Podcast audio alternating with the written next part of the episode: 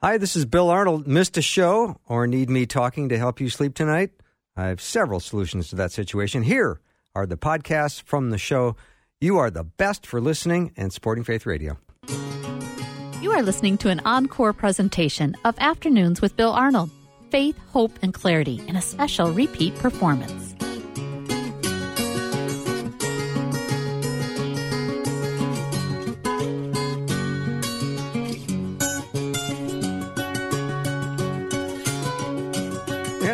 Welcome to Afternoons with me. I'm Bill Arnold. I am really excited. I, I could have this guest on talking about this subject every week because I, I think it's that critical and important for us to understand how important it is that we get that we are seated with Christ in the heavens. That's out of Ephesians chapter 2 verse 6. The scripture teaches that uh, God's beloved are we're seated with Christ in the heavens. All right, just pause for a second and think about that. We are absolutely treasured by Him, and we are given a place at His table. Okay, see how important it is to just be reminded of that? All right. Now, you can deal with your sin, which we all have to do. You can grieve losses, which I know you you have and are going to have. And we always want to be able to move forward in hope. And when you are seated securely at the table, dealing with these questions changes everything. And my guest, Dr. Heather Holleman, is going to talk to us about that today. And I'm always encouraged every time I get a chance to talk with her. She is the author of many books, and she uh, is a professor and uh, just a delight to have on the show. Heather, welcome back.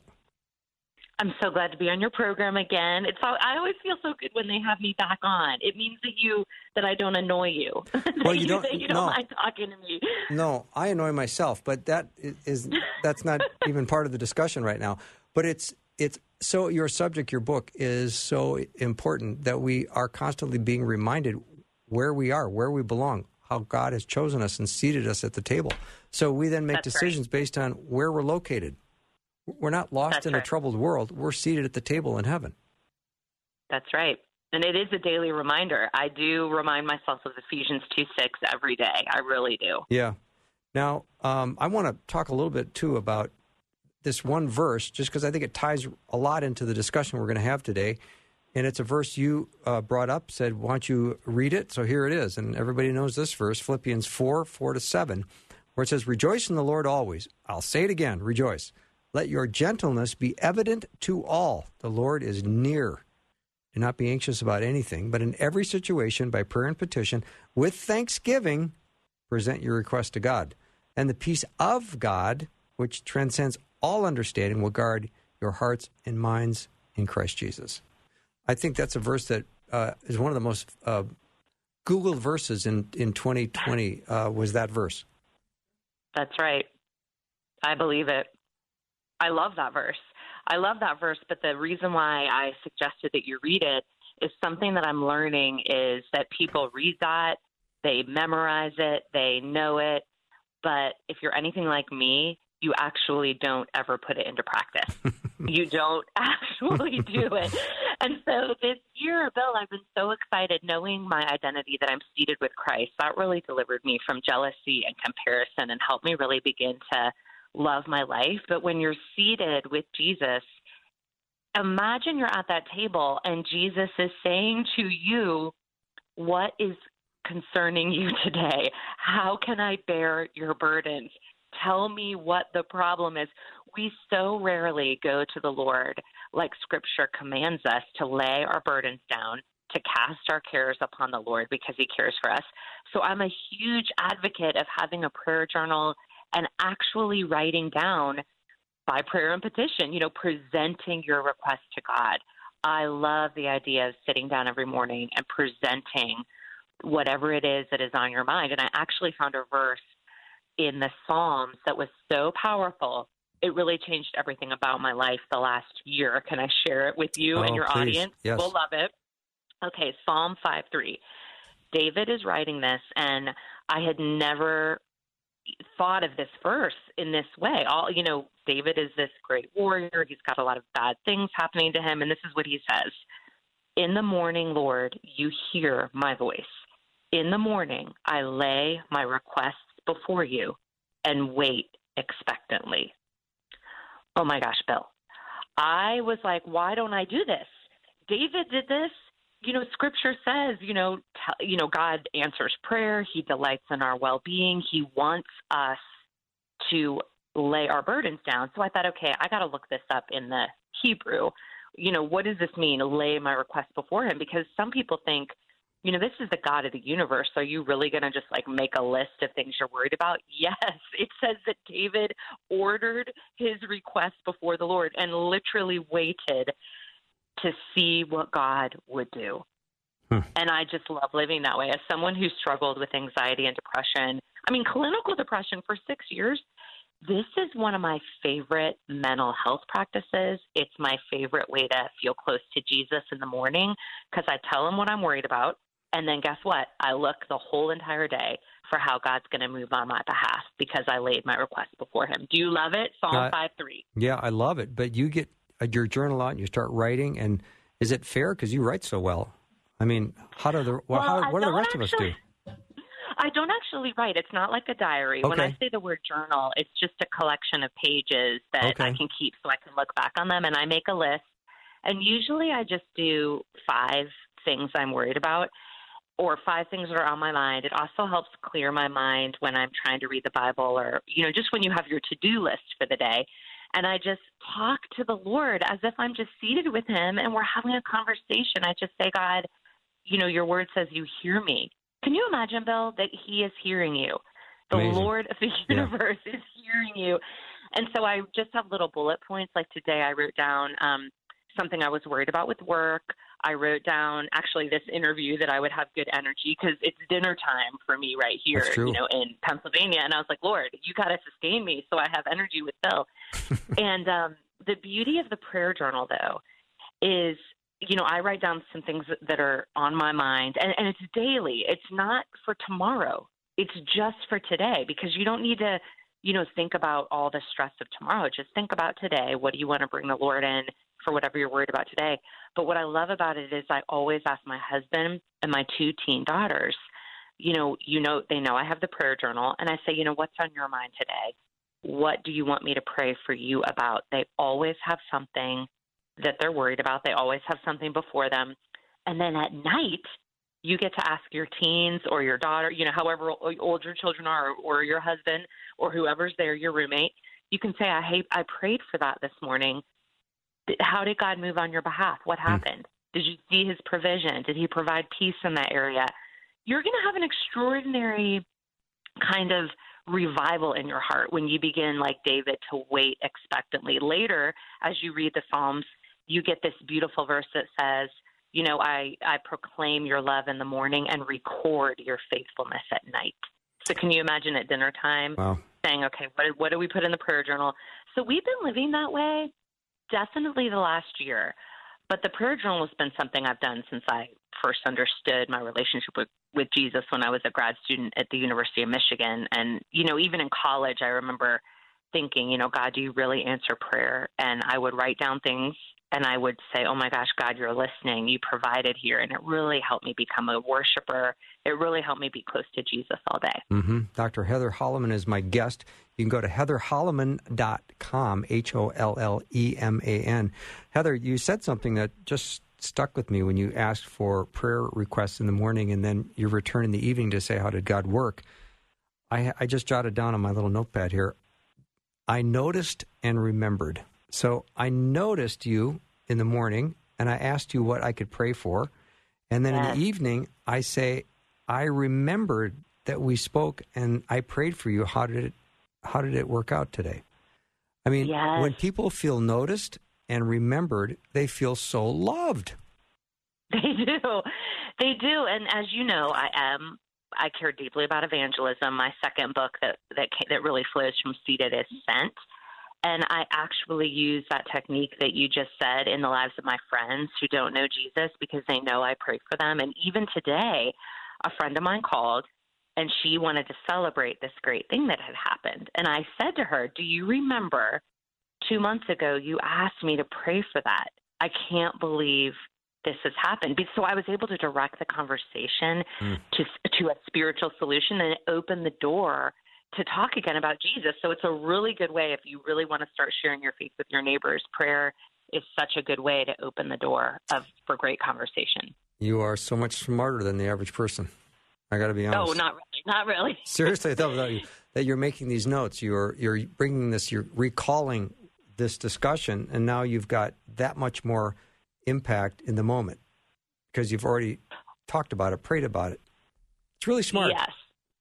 Well, I'm not that smart because it's in the Psalms. David says, you know, he records the Yeah. wonders. He listen to this in Psalm 66. He says, "Come and listen, come and listen. Let me tell you what he has done for me."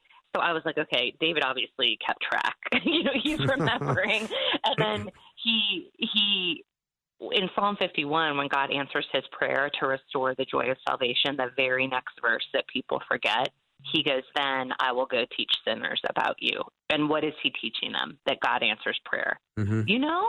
Yeah. So powerful. Yeah, Heather, you talked about jealousy and comparison. Those are two issues that you said you struggled with. Are those being self-absorbed? If you're doing those That's two, are you are I you self-absorbed? Well, it's it is a form of self-focus, but it's primarily a lack of faith, a lack of a belief in the goodness of God in your life, and that He has the perfect blessing life of blessing prepared for you right where you are. I mean, I did I did study shame and narcissism for my PhD. I think someone can be um, a wonderful godly person and not necessarily be obsessed with themselves, you know. And someone will say something, or they'll they'll see a family thriving where maybe their children are suffering, and the, and the jealousy will just overtake them. But but you either you can't be jealous unless you're thinking about yourself. So that probably is a straight an accurate statement. hmm I love this discussion. Uh, we're going to continue after a short break talking about being seated at the table. Dr. Heather Holleman is my guest, and we'll uh, be right back.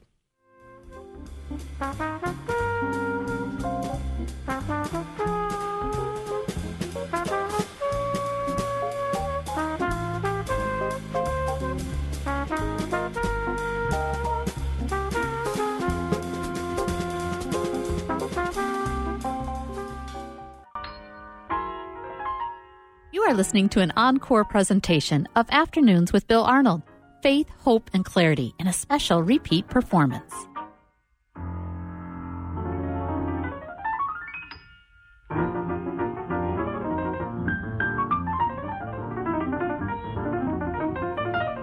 That's how fast my mind is racing right now.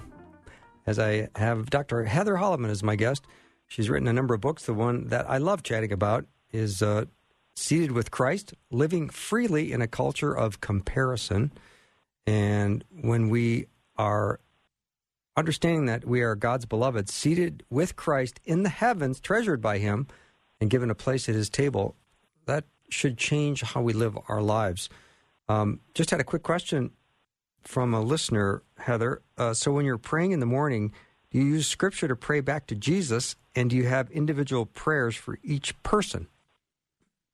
I do. I I pray. Well, whenever I'm reading the Bible and I note a really good prayer that someone prays in the Bible, I'll pray that for myself. Like David says, you know, right after he says, "In the morning you hear my voice," and then he's waiting expectantly. He actually gives you an ins- he gives you a little uh, sneak peek of his prayer journal because his prayer is, "Lord, lead me.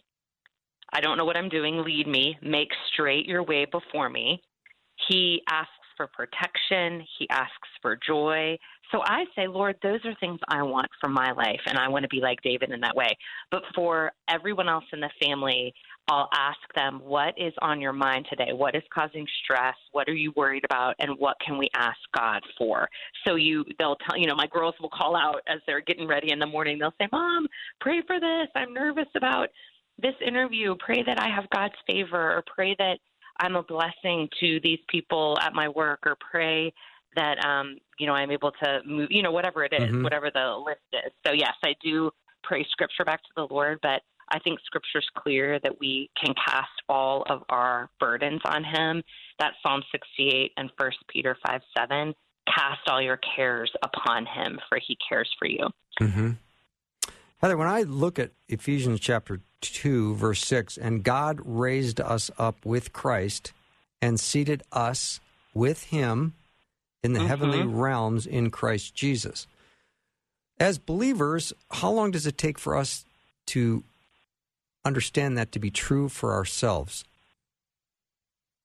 Well, as soon as the Holy Spirit illuminates that verse, Okay. like He did with me, Well I mean, it said. was a single day. Yeah. It was a single day in late July where I remember exactly where I was sitting, where I read that and I circled, you know, seated with Christ, and I thought, okay, I'm already seated at the greatest table with the greatest King. Why in the world am I fighting for a seat with the rich and famous? With the thin women, with the with the moms who have the new kitchen design or whatever it was. I mean, Bill, I had a list of ten tables. I mean, Mhm. and I share this when I go to speaking events. Women are like, "Why are you so vulnerable?" I give them the list. You know, if only I got an invitation to the table with the thin marathon running. You know, what about the the women? And for me, I mean, I- I think men have similar tables. You know, influence. You know, Totally. they're thinking of.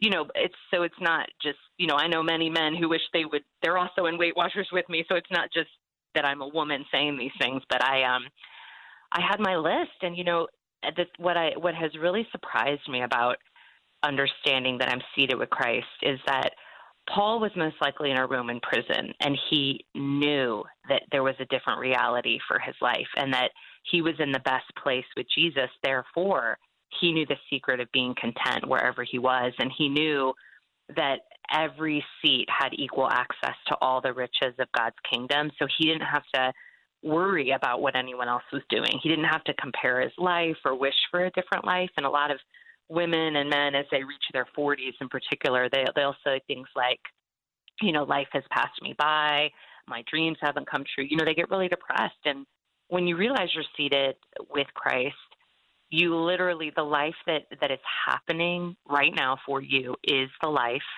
planned for you and the blessings and the riches and the presence of Christ available to you um, it, it will make everything feel that shalom peace and that joy so you don't need to fight um, to belong at another table. So it was um, a revelation by the holy spirit but i reapply that truth pretty much every day. I wish it weren't every day but it really is bill. I mean i'm I'm in a community where people are comparing, you know, advanced placement scores, who's at which college, which kids are getting married, who's going on this wonderful vacation. And so the temptation to think I'm not living a blessed life, it's every day. I have to say, no, God, our family is seated in the best place with you. The end of Ephesians 2 says that you have good works prepared in advance for us to do that are going to be unique for our family and our situation. And then you can rejoice in other people and the blessing God brings in their life. It's part of their seat. It's not your seat. They're in their seat, so they're going to have all the blessings God doled out for them, but you have equal, you know, access to all of these things that God has for you in that seat. So it really is a deliverance from jealousy and comparison because it's a unique place with Jesus and he has fruit he's ordained for your life right where you are. So you don't need to wish for, you know, another place. Hmm So when you understand that you're securely seated at the table, it really is going to change how you process the difficult circumstances in your life, the disappointments, and then this whole comparison game, which sounds toxic. I know to some degree we all we all do it. We all play it, right? Well, yeah, I mean it's the biggest lie. Think about think about Eve. She had everything, and Satan was able to convince her that she was missing something. Mm-hmm. Well, you know what I mean? He yeah. he was able to say, "You have everything, but look, there's this one thing you don't have." Yeah. And so that's how Satan works. So if you think about your listener, you know, as as your list, all the listeners listening, you're probably thinking, if only I had this one thing, my life would be really complete or joyful. We start thinking, if only we had this one thing. That is the big lie. That is the big lie of the enemy. Because when you're seated with Christ, the heart, your heart's desire is intimacy with Jesus. That is what you're made for. And you're made to surrender your life and then go on mission with Jesus. That's your sent identity. And um, when that happens, you're so overwhelmed with the fruit of the Holy Spirit in your life that it actually doesn't matter where you are or what's happening. In fact, it's so deep, this identity, that when suffering does come, I'm learning, and this has taken a long time. So if you're like, wow, Heather is super mature, no, this is like this long process where even when suffering happens, I actually say to the Lord, okay, I'm in this place. Who am I here because there's someone here who doesn't yet know Jesus? Am I here because there's someone here who doesn't know they're seated with Christ and I need to invite them to the table? So I begin to interpret my circumstances through the ruling power of God's goodness and that He has sent me to seek and save the lost along with, you know, along with Jesus. That's what Jesus is doing. He's seeking and saving the lost. So it just makes you live on a higher level. It's a whole different level of living. You're not you're just a totally different person. So I hope that makes sense. I just it's a daily application and it, you know, I wrote that book in 2015 and it it never gets old. I get deeper and deeper into wow, this is this is so powerful to be made alive in Christ and um you just are free to live the life he's inviting you to live. It is so important. Uh, this this subject is critical for us to live a secure life because we know we're seated at the table with Christ. And so when we talk about the comparison game, we talk about the way we process life. Uh, I just find this whole thing so interesting, Heather, and you do such a beautiful job of communicating it. So um, there's a part in your book where it's called "Seated and Set Free," and it's Yeah. you say from affluence to access and I would love for you to talk about that. Yes. Okay. Well, the the three things I struggled with most, the three tables I most wanted to see that where I'm thinking if these things happened to me, my life would be wonderful, was appearance, so beauty, affluence, which is the pursuit of wealth, and and um and uh, achievement, which Mhm. was you know if only I could achieve. So the affluence piece was really, I thought that if only I had money, life would really begin for me, and that what I'm missing is money. And so, what I learned when I'm seated with Christ, you actually have access to all the riches of God's kingdom. And and this is no joke. This is, you know, Scripture says that He will, you know, richly provide for all of your needs. And you know, I would memorize passages of scriptures about, you know, that God is able to make all grace abound to you, so that in all times, having all that you need, you know, you will abound in every good work. And you know, I just and even verses like that he can richly provide all things for your enjoyment. You know, I really had to circle those verses, write them down, you know, memorize them and and I thought, God, th- you got to break the stronghold in my life because it's not Yeah. wrong to have wealth. Like God obviously gives the ability to produce wealth, but when you're seated with Christ, it's not an idol because whatever wealth God gives you and ordains for your life, it's a resource to be used Mm-hmm. and you don't worry about it anymore. I mean, and again, Paul was in prison. This is a situation where he's impoverished. So a lot of people would say, you can't say that. We, you know, there are actual people with actual problems where they actually need, you know, money and clothing. Yeah. And I was like, yeah, Paul, Paul was in the same situation, Yeah, Dr. and Heather. he was able to. Yes, I'm sorry. Ahead. Dr. Heather Holleman is my guest. Her book is Seated with Christ Living Freely in a Culture of Comparison. Maybe you've got a question for Heather about comparison or jealousy. You can certainly text it over 877 933 2484. We'll be right back.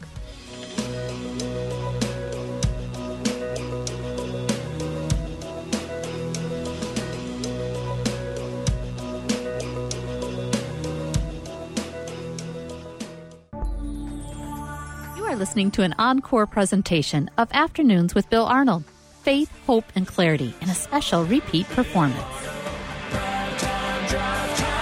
Let's get it started.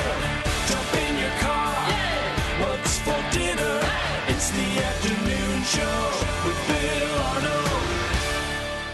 Welcome back. So glad to have Dr. Heather Holleman with me this hour. She got her PhD uh, in English literature from the University of Michigan, and she is a professor, a teacher at uh, Penn State. She teaches both freshman composition and advanced writing, and you can understand why if you ever buy her books. They're amazing, and I always love her style and her ability to communicate both in uh, print and on the show. So, um, had a question from a listener uh, that said, uh, I didn't understand what she meant when she talked about what she did when suffering. Could she flush that out a bit? Yes. Okay. Well, here's my example. The, when I first started realizing sort of God that God was always going to provide for me, and that if I were in a bad situation, it was probably because He was going to use me in the life of someone else. It was when I was grinding my teeth at night so badly as a graduate student that I was going to have to. I was destroying my jaw, Bill, destroying my jaw, I shouldn't and laugh. I needed this. You make it sound well, I funny? needed this. No, it's terrible. Well, I needed this night guard um, that was going to cost eight hundred dollars. This occlusal custom fit night guard, and I was in church, and the pastor said, "You know, um, what is your prayer request? Turn to the person beside you." And I, I didn't have insurance. I didn't have the eight hundred dollars, so I turned to the man beside me, and I, you know, which is always awkward. I didn't know him, and I just said, "I, my prayer is that I need eight hundred dollars because I need this mouth guard." And he said, "Well, I'm a dentist." And I would like to provide that mouth guard for you. Now, that's not the best part of the story. the best part of the story is, you know, I was really suffering like my and to this day I have jaw problems because of the stress and the grinding my teeth, but what happened was I went to the dental hy- the, the dental office and the dental hygienist was preparing my mouth for the for the mouth guard and she said to me, "How did you hear of our practice?" And I was in so much pain, you know, my jaw's hurting and I looked up at her and I said, I prayed. And the person beside me was your boss and the dentist. And, you know, I told her the whole story. Well, Bill, she started to cry, tears going down her face. And this is what she said You pray, you pray to God, and He listens to you. And she starts weeping.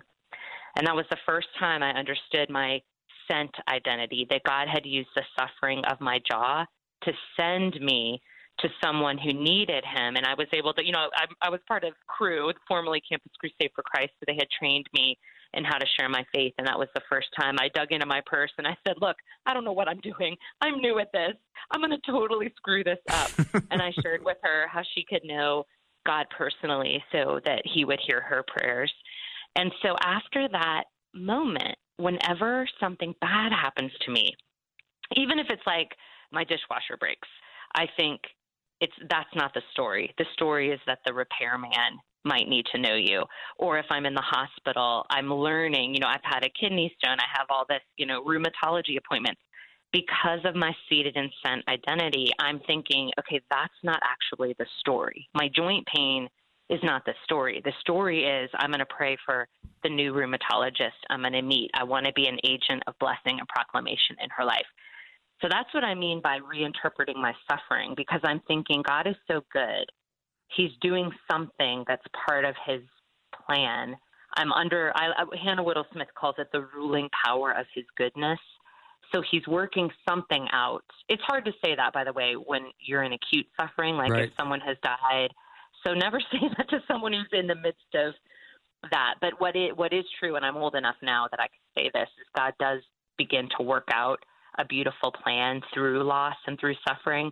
And I'm learning because of my sent identity that it has something to do with leading people to Jesus. I don't know what you think about that, but that is what God's been teaching me. I, I think that's profound, really. That's the way you reframe stuff when you have difficult Yeah. circumstances. You already are looking out, thinking, how is this going to be used for God's kingdom in greater purpose? And what might I do to bring someone to know the Lord? Yes, and it makes the suffering easier. It takes my mind off myself, and it it makes the suffering meaningful and hopeful, which actually is such a beautiful thing. And I'm someone who has to really protect my mental health. I tend towards despair if I don't actively cultivate a hopeful heart. So again, it's what you said. I reframe the circumstances Mhm. towards hope. So yes. Yeah, here's a small world story. I got a text just right now uh, from s- someone who is friends with your friend Amy, who you went to school with in Michigan. Amy Russell, Amy who's Russell. now Amy Litwa. yeah, that's all here in the text. I wasn't going to say her last names. I just thought I'd I thought I'd see if it would trigger. Uh, you, you knew exactly who she was talking about. Yes, Amy is one of the most precious friends in my life, and we journeyed together as I was learning how to surrender my life to the Lord and and really trust Him with my seat at the table. You know, I was someone who went to Michigan thinking, okay, I'm never going to get married. I'm never going to have anything good happen to me. I was one of these people who thought if you follow Jesus, it means bad things will happen to you. No, as soon as I started surrendering and really, I call it consecrating your life. You basically say to the Lord, You have the right to do whatever you want with me. Well, guess what's going to happen? He's so good. You just wait. You can never, he, he, you're going to be amazed at how he pours out like unimaginable blessings. That's why my wedding verse was from Ephesians 3 that he does immeasurably more than we can ever ask or imagine. So Amy was part of my journey at Michigan, learning to trust God with my life. Mm-hmm. That's beautiful. So, in your book, I'm speaking to Dr. Heather Holleman. Her book is Seated with Christ Living Freely in a Culture of Comparison. In uh, your book, you talk about four hard but great questions. Hmm. Yes. I'd yes. Like, I'd like to know These what they my- are. well, these are Uh, my surrender questions because um, let me just say this. Once you know that you're seated, it is the safest place in the world. At no point are you going to lose that seat. And why does that matter? It matters because it's a safe place for you to go to the Lord with your hardest questions and all of your sin, things that you know. Like, here, here's one of the four questions, and I'll give you all four. But one of the questions I asked Jesus is Is there anything in my life that doesn't please you? And I wait, and the Holy Spirit is that voice of conviction, letting you know you're going down a wrong path. And some of you listening probably are feeling that right now. Like you're right. I mean, the voice of the Holy Spirit, it, you you want to be led um, in paths of righteousness. You you don't want to begin to even give. Um, you know, they call it giving the enemy a foothold. So I just do an evaluation like, God, where am I getting off course? Where am I doing things that aren't pleasing you? And this could be things I'm watching on TV or ways I'm spending my time or my money. You know, even today I was like, I really like TikTok. Is this pleasing to you, Lord? You know, things like that, things on social media.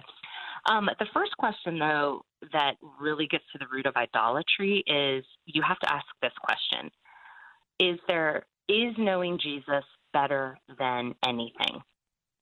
Because if you can answer that question in the affirmative, it means that you don't have an idol operating. If you can't, if you're like, well, I don't know, how surrendered will I be? You know, how great is Jesus? So, really building a life where you're always thinking about the greatness of Jesus means that it, it doesn't matter what happens to you because knowing him is better than anything, which leads to the second question, which is this Will you and me, will we live the life God asks us to? Now, that question can set some of you free from depression, from anger. And I mean that because I battled depression, and part of my depression was I hated the life God had given me. I didn't want some of the things that were happening in my life. Mm-hmm. And when I said to the Lord, "Well, I'll live the life you ask me to," that surrender, you know, Galatians two twenty was my life verse about being crucified with Christ. That really set me free to just live a life of complete surrender. So, and then the third question is what we talked about: Is there anything in my life that doesn't please you? And then the last question is, am I available to be your spokesperson? And that's your sent identity. Are you willing and available to be sent wherever God wants to send you? Your workplace, your neighborhood. He could send you to, you know, another country, but I really believe he searches out the places where you live right now because he has a great ministry for you right where you are. Uh, it's just so good. it's so good. Does it please you, Lord? Uh, Rosie and I were wincing. Like, uh oh, we we got oh, work to are do. you Doing something, yeah, but it's joyful. The whole, just remember, Satan is the accuser. He wants Right. us to live in shame. Right. The Holy Spirit, it's a voice of joy. It's joyful correction. So I remember, and, and I don't say this to um, at all make anyone feel guilty because some of these things are personal decisions because I'm just not someone who can do it. But I remember when all of my students were watching Game of Thrones and they said, Dr. H, you need to watch Game of Thrones. And I started to watch it, and I just, the Holy Spirit was like, Heather, this is not good for your soul. Don't do this. But I know other people love that. I'm not saying that. You know, I, we have debates in our neighborhood about whether or not watching The Bachelorette is ungodly and, and pleases God. So you can get really judgmental Sure. about these things. So I just believe there's a lot of freedom in those areas. But certain decisions for me, I know the Holy Spirit saying this is not good for you. This is sin. This and and you know, I make a list in Seated with Christ of ways you know that something's violating scripture because a lot of young people that I mentor, they actually don't know that certain things are are considered disobedience to God. Like they don't know that scripture says, you know, don't be yoked with an unbeliever. You know, they would say, well, why does God want me to date a Christian? Where does it say that in scripture? They'll say stuff like that to me. And I'm like, well, let's look at some of the passages of scripture where you can ask God, you know, what pleases you more here? You know, things like that, just to make lists of things in scripture that help direct your life. But again, it's not condemnation. Right. Scripture says there's no condemnation. You're already declared righteous before the Lord. So you're confessing sin in agreement with God that these things are not pleasing to Him, but at no point is your seat taken from you. hmm Heather, here's another question. Suggestions, please, on comparisons with others' relationships. Some parents brag their kids tell them everything, very involved in their family. It's painful because I don't have Yes. that. I pray a lot. Oh, oh, you know what? That is the hardest thing. And as a mom, that just cuts into my heart because Mm. you want this vibrant, wonderful family. What I do is I would say, Lord, this is the life you've given me. I'm coming to you honestly. I want and, and pray specifically for what you want. You know, God, give me wisdom and how to help my kids have a warm relationship with me. Show me if there's anything I'm doing, show me, you know, lead me to a mentor, lead me to resources. So I just, you're doing the right thing by praying. And then know that God has you in this moment. And then what I love is even if the situation doesn't change, Jesus' presence and what he can provide in terms of his peace and love and tender mercies in your life will make it okay. So I keep two quotes in my um, in my purse about this because I've had situations like this as I was really struggling. One is Elisabeth Elliot. She said, God never withholds from his child that which his love and wisdom call good. God's refusals are always merciful. Severe mercies at times, but mercies all the same. God never denies us our heart's desire except to give us something better. Now, I would be like, well, but you you love family, you love the warm connection. And so I just say, God, you're not moving in this area. So you need to give me something better, which is you. You know, A.W. Tozer, my favorite theologian, he says that God is so vastly wonderful and so utterly and completely delightful that he can, without anything other than himself, meet and overflow the deepest demands of your total nature. Mhm. Do you not love that? So, It- yeah, it's fantastic. Um, Dr. Heather Holleman is my guest. Her book is Seated with Christ Living Freely in a Culture of Comparison. I just looked it up on Amazon. It's got 209 ratings, five stars across the board. I've never seen that many stars lit up in my life. Anyway, we're going to come back. If you've got a question about jealousy or comparison, uh, you can ask. We'll, we'll ask Heather on your behalf. 877 933 2484. We'll be right back.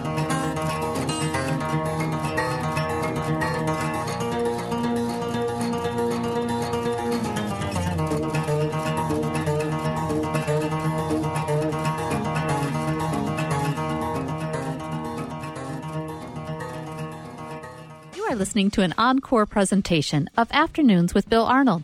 Faith, hope, and clarity in a special repeat performance.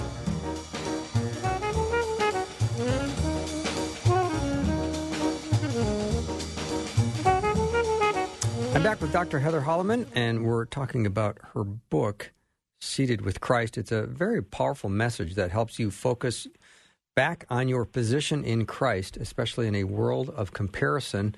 And Heather, I would say with all the social media stuff, the comparison game, the stakes have changed significantly in the last decade. Yes, that's absolutely right. I don't know how I would have done emotionally if Yeah. I had raised my children. I mean, there now I have a 19 year old and a 16 year old, and we missed that that major thrust where everyone is comparing, you know, everything on social media, and there's lots of arguments about how to raise children best, and a lot of criticism. I mean, the tone has changed. The communication climate is now a lot about division, controversy, complaining, critique. It's so different from 10 years ago. hmm So the goal of the book, I'm sure, is intimacy with Jesus. That's um, pretty clear. that you understand you're seated in the heavenly realms. And I think we have to be always reminded, and this is what I love about not only your book, but your enthusiasm, that you remind us of our identity in Christ. And we haven't really talked a ton about identity, but I think it's come out in most of the hour, um, just in, in non direct ways. But let's talk about identity. Well, identity in Christ. When you're seated with Him, you're actually you're totally secure in your position, and that's important for professional people listening because we're always worried about our achievement and everything. And when your identity is you're seated at the best table already, so that now you're just waiting for your instructions, you know, to live out the fruit that God's ordained for your life. And that really matters. I mean, as a professor, I, I enter into a lot of committee meetings and I'm in a lot of meetings where everything's about rank. Everything's about who's doing what, this achievement. But when you're seated, you're so secure that you're actually freed up to love people and serve them. You can really enact Philippians 2 where it says we're to take on the nature of a servant like Jesus did and humble ourselves. You can do that because you're in the best seat. You're at the greatest table with the greatest king. So now you're already, you know, the best things already happened to you. So now you're just, your life becomes this overflow where your question when you enter a room is, you know, who needs a blessing here? How can I serve? Whereas before I knew I was seated with Christ, I would walk into a room and seek attention, prestige. You know, that was me. That that's I mean, that's why the book is so transformative. I mean, after I wrote Seated with Christ, people would say, you know, what has happened to you? You've become a different person. Heather, uh, I know that there's been areas in which you and all of us have some degree have been trying to get seated at a specific table. It's it's a certain club or group or uh, you know peer that we want to sort of be a part of. And now that you're an author too, do you find yourself thinking, I wonder how many likes I got? Sometimes, Okay. yes. Sometimes, I mean, I would cry. I mean, that's why I wrote Chosen. Actually, did you want me to tell you that very embarrassing? Sure, I'd wonderful love it, yeah. Well, I knew I was with Christ, but the problem was when you're a public Christian figure, there's all this. You know, you're there are all these events, right? And there's this seems like to me there's this kind of like secret club of Christian celebrity women that are always the keynote speaker at these events, and I'm never on that list because even though I write books, I'm really not a good celebrity. I, I don't.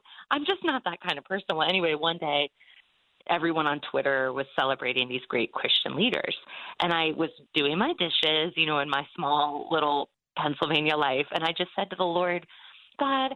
I'm never chosen. I'm never chosen for these things. I know I'm seated, but I'm never chosen. well, I wrote the entire book on the first part of Ephesians that says that he chose us in him before the creation of the world and that I can live a life where I'm already chosen and I'm chosen for Christ. So I do worry about that, but I'll be honest, the older I get, the more I realize that the that it that it's really I mean everyone tells you this, but you don't know it until you experience it. It is profoundly empty. I mean, fame is profoundly empty because it's the illusion of intimacy. Like if you go to a speaker event or a big event, like say I'm at an event and there's 5,000 in the audience, they all know me. I don't know them. So Mhm. there's no warm connection. It just seems like it would be fulfilling. You know what I mean? So people I don't know anyone who who everyone I know would say the greatest need of the human heart. Um, I mean, and the Harvard Grant study proves this is warm relationships. You want fellowship, you want love, uh, you want to know that you belong, and so the likes don't really matter to me like they maybe did five years ago. Five years ago, I really paid attention to that. Now I think, okay.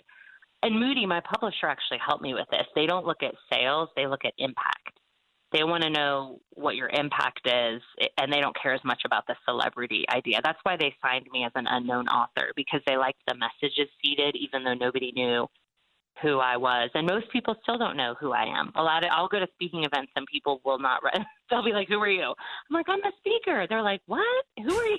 So god has protected me and kept me anonymous for a lot you know Yeah, for a lot of journey. Yeah.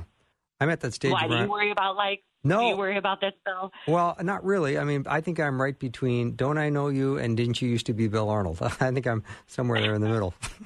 but I'm thinking about Well, you're, you're, yes. I mean, I've I've also learned um, to leave the results to God, and you really can't measure Of course. your impact. You can't measure what God's. Although it's harder for you because I know you're a comedian and you're looking for the laughs. I'm sure. So if that doesn't happen, you're like, Lord, what did I do? yeah. So you just got to put it in God's hands. And you may have, um, you know, my book Guarded did not sell well at all. And I was like, oh, nobody's talking about this. I'm not getting anything. Why did I even write this book? God, no, it, it was like it bombed. Nobody read it. Well, one day I was out somewhere and a woman came up to me and she said, I need to meet you. And I said, why? And she said, my son is in prison and every night I hold your book guarded on my um, chest and I cry the whole night long holding your book. Oh my. And I just thought, okay, I Hmm. wrote it for you Yeah. and I don't need anything else. wow. I don't like getting choked up so close to the end of the show. Why did you do that? well, it's sweet. You just never know what God will do. He's Yeah. ordained fruit for your life. Right. You just trust Him with it. Yeah. So I'm thinking about being the, the expression seated in Christ, and I- I'm pretty sure Paul was in prison, probably in a filthy prison when he wrote that. Yes. Yeah. Most likely in a Roman prison. Yeah. Yes. So if you're if you're in that prison of sorts, we just talked about prison, which made me think of that. Um, maybe it's something financial, or maybe it's a relationship or your health. That could feel like prison. Mm-hmm. So yes. then, then the idea of reminding ourselves, speaking truth into our hearts, that yes, we are seated in Christ, regardless of whatever those seats look like in our current life. Right, and and if you if you want to hear something really delightful, Paul kept reminding himself too, because in Colossians three he says, "Since you've been raised with Christ, set your heart on things above, where Christ is seated at the right hand of God. Set your minds on things above, not on earthly things, for you died, and your life is now hidden with Christ in God." Don't you love that? That's what he said in Colossians, which he wrote after Ephesians. So he's reminding himself right? Right. Didn't he write Colossians after? I think. I don't know my biblical dates, but I think Colossians is a later letter. I Mhm. could be wrong. Yeah. And isn't there seated in Christ and seated with Christ? Is there is that in the Bible? Or am I just Every time. that's Hebrews, isn't it? Rosie said Hebrews. Yes, yes, yes, yes. The the prepositions. I wish I knew better Greek. I think it's you're just seated with him, and then in Ephesians two, you're seated with Christ and you're in Christ. It's so weird. You're in Christ and then seated with Christ. Mhm. So there is a sense that you're in Him, in Christ, but also kind also with Him. It's a mystery. You're so you're experiencing conscious union with Him. Is the point? Mhm. You're both with him and in him. It's the deepest kind of knowing. Yeah. So that's what how I like to think of it. Yeah, it's fantastic, Heather. Every time you're on, I'm I'm always I'm always so delighted, and I love your material. And I think you not only write and communicate beautifully, but you leave something in the brown paper bag that everybody goes home with to think about, to pray about, to chew on. And this freedom in Christ that we talk about, boy, that that's where we're all. It's what the desires of our heart, my heart anyway, and I know yours too. Yes. So remember the seated identity, but don't forget the sent identity. It gets better than just seated because you're also sent. That's Be, what I love. be seated and sent. Heather, thank you so much. Have you had your dinner, or are you going to go eat now? My husband made it, and he has a bowl waiting for me. What is it? So, What's for dinner? Is, he made kung pao veggies. So we love Asian food. Nice. And he made um, kung pao veggies with rice. And tomorrow we're doing sushi. Did he make it in a wok? Yes. Do you do this? Oh, well, no, I don't make. I don't have a wok. yes, we make it in a wok, Yeah. and we have all the yummy um, uh, Chinese seasonings, and yeah, we love Yeah. cooking together. Well, Heather, thanks for being on the show. Always great to have you on. Thank you. Yep. Yep. Okay, have a great night. Thanks. Dr. Heather Holleman has been my guest. Her book is Seated with Christ Living Freely in a Culture of Comparison. I've loved it. I hope you have too. I'm looking forward to our time tomorrow. Have a great night, everyone. See you then.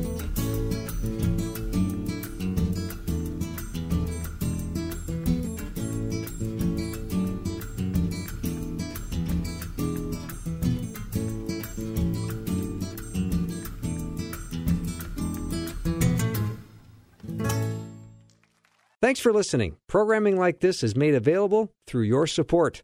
Information available at myfaithradio.com.